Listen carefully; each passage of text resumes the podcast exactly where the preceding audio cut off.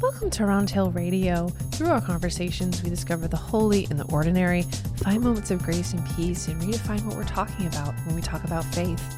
On today's episode, we're doing something really special. We have a Q&A with the kids of our community. They have asked Ed some questions, and Ed is ready to answer. So enjoy. I love all the questions that our church school children asked me about Christmas and about Jesus. I don't know if I can answer all of these questions, but I want to start with this one. It's from Andrea. Why do we celebrate Jesus' birthday? That is a great question because it gets right to the heart of the season. Now, we hear the phrase, Jesus is the reason for the season, but what are we thinking when we say that? Well, this is a great question. Helps us to get at an answer to that. In general, we celebrate birthdays because they're fun.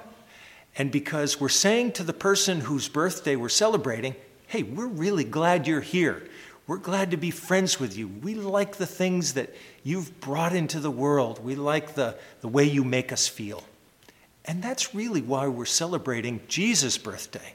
For one thing, we're celebrating the fact that he came into the world. He was born as a little tiny baby, just like all of us were. And then he grew up to an adult person. So we're grateful also for all the people who helped him to make his way through all of those years. So we celebrate his birthday because he came into the world. And we celebrate his birthday because all of the wonderful things that he made possible through his life. He was so full of love so full of care for other people.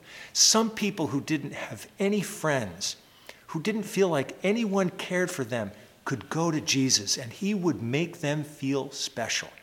He sometimes helped to provide food for people. He cared very much for his good friends, his disciples.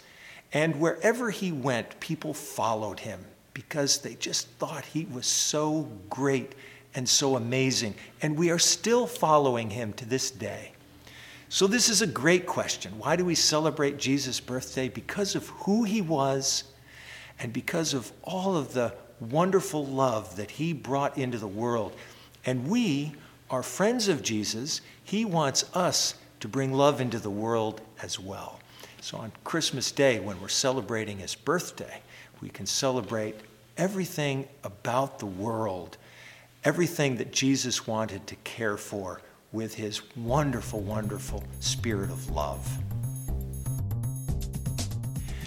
Some of the questions that our church school children asked about Jesus had to do with his appearance. What, what did he look like? What color eyes did Jesus have? Did Jesus have long hair? Did Jesus have curly hair? It's really great questions, but it's pretty hard because we really do not know what he looked like. There's no real description we have of what Jesus actually looked like as a person, which is kind of interesting when you think about it. Someone so special and so important to people, and nobody took the time to write anything down about what he looked like. I hadn't really thought about that until um, we had these questions from Eliza and Annie. So thank you for asking. Here's, here's some things to think about, though. Jesus might have been tall, he might have been short. We don't really know. He might have had really dark, curly hair, black hair. It might have been short, but I'm guessing it was pretty long. He might have had skin that was brown. Keep in mind that Jesus spent an enormous amount of his lifetime outside, walking from town to town, meeting people. So the sun also would have been constantly on his face. I just imagine that his face might have been what we call weather beaten, constantly, um, you know, always getting sunlight. We don't know what color his eyes were, but I think that when people looked into his eyes, they saw someone who was really, really loving and caring. And I think that we would have felt, no matter what he would have looked like, that we would have always been welcome, that we would have always been considered a friend. But still, it's fun to think about. What did he look like?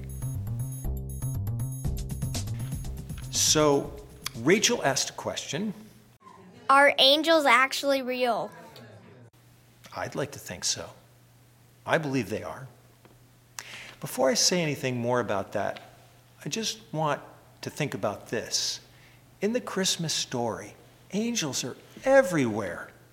When Mary, a young woman, is just living her life, suddenly an angel appears. His name is Gabriel. And he announces to Mary that she is going to give birth to a baby. It was an angel who said that.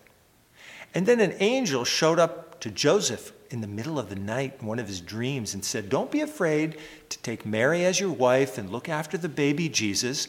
And he woke up, and that's exactly what he did. He took care of Mary and he took care of the baby, but it was an angel that started that.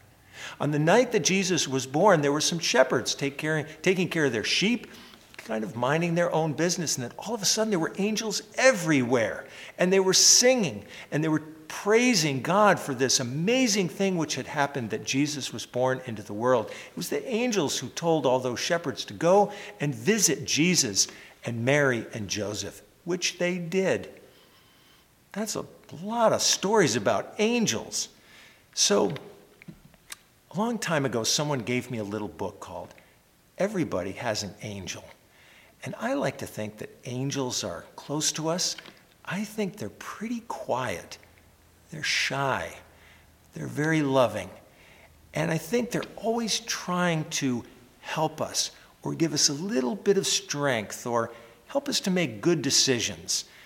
I've always felt that, that this was true, that everybody has an angel. And I'd like to hear what you think.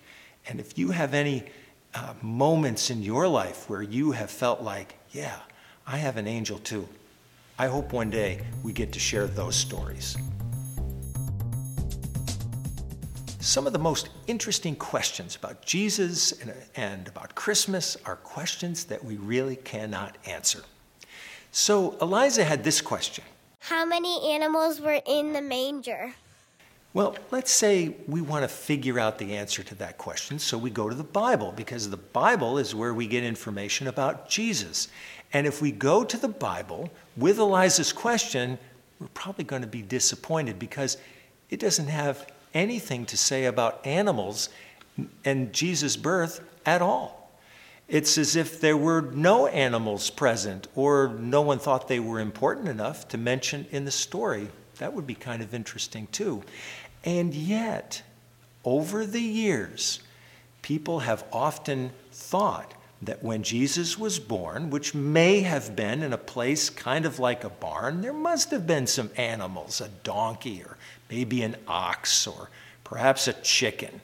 Who knows exactly? I love the idea, though, that there were animals present when Jesus was born because Jesus loved the world, and that would have been all the people and all the animals too. And who knows? Maybe these animals surrounded Jesus and his little family with their warmth and their strength. And maybe in their own way, they, they cared for this baby. We just don't know. But I love the idea that there were animals present at the birth of Jesus and that they were, in their own way, giving thanks to God for this beautiful little boy and all the love that he would bring into the world. Jack had a question, uh, not so much about when Jesus was a baby, but when he was grown up. What would Jesus like to do when he is older? So that's a really interesting question because actually, we don't have much information about what Jesus was like when he was a baby or when he was a little boy. We only have one story about him when he was a teenager, but we have all kinds of stories about him as an adult, when he grew up and got older. And Jax wants to know so, what did he like to do? Here's my answer I think Jesus loved, more than anything else, loved just being with people all the time. He had good friends around him, he called them his disciples. He loved eating with other people. He loved listening to their questions. He liked asking questions. He liked finding things out about people. It seemed like wherever he went, there were people around. Now, he must have had some times when he wanted to be alone. I mean, all of us want to have a little bit of alone time here and there. But most of the time, Jesus just really enjoyed being with other people. And when he was with other people, he sometimes found out that someone needed to be healed, uh, that someone was very lonely, that someone didn't have enough food. And then he would always do something about that.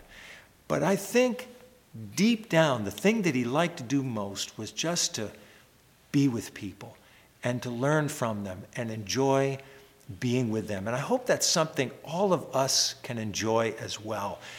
Because when Christmas passes and we start to begin a whole new year, one way to carry the spirit of Christmas throughout the whole year is to be full of love and care and interest for other people whenever we are with them. In that way, we get to love the world just like Jesus loved the world.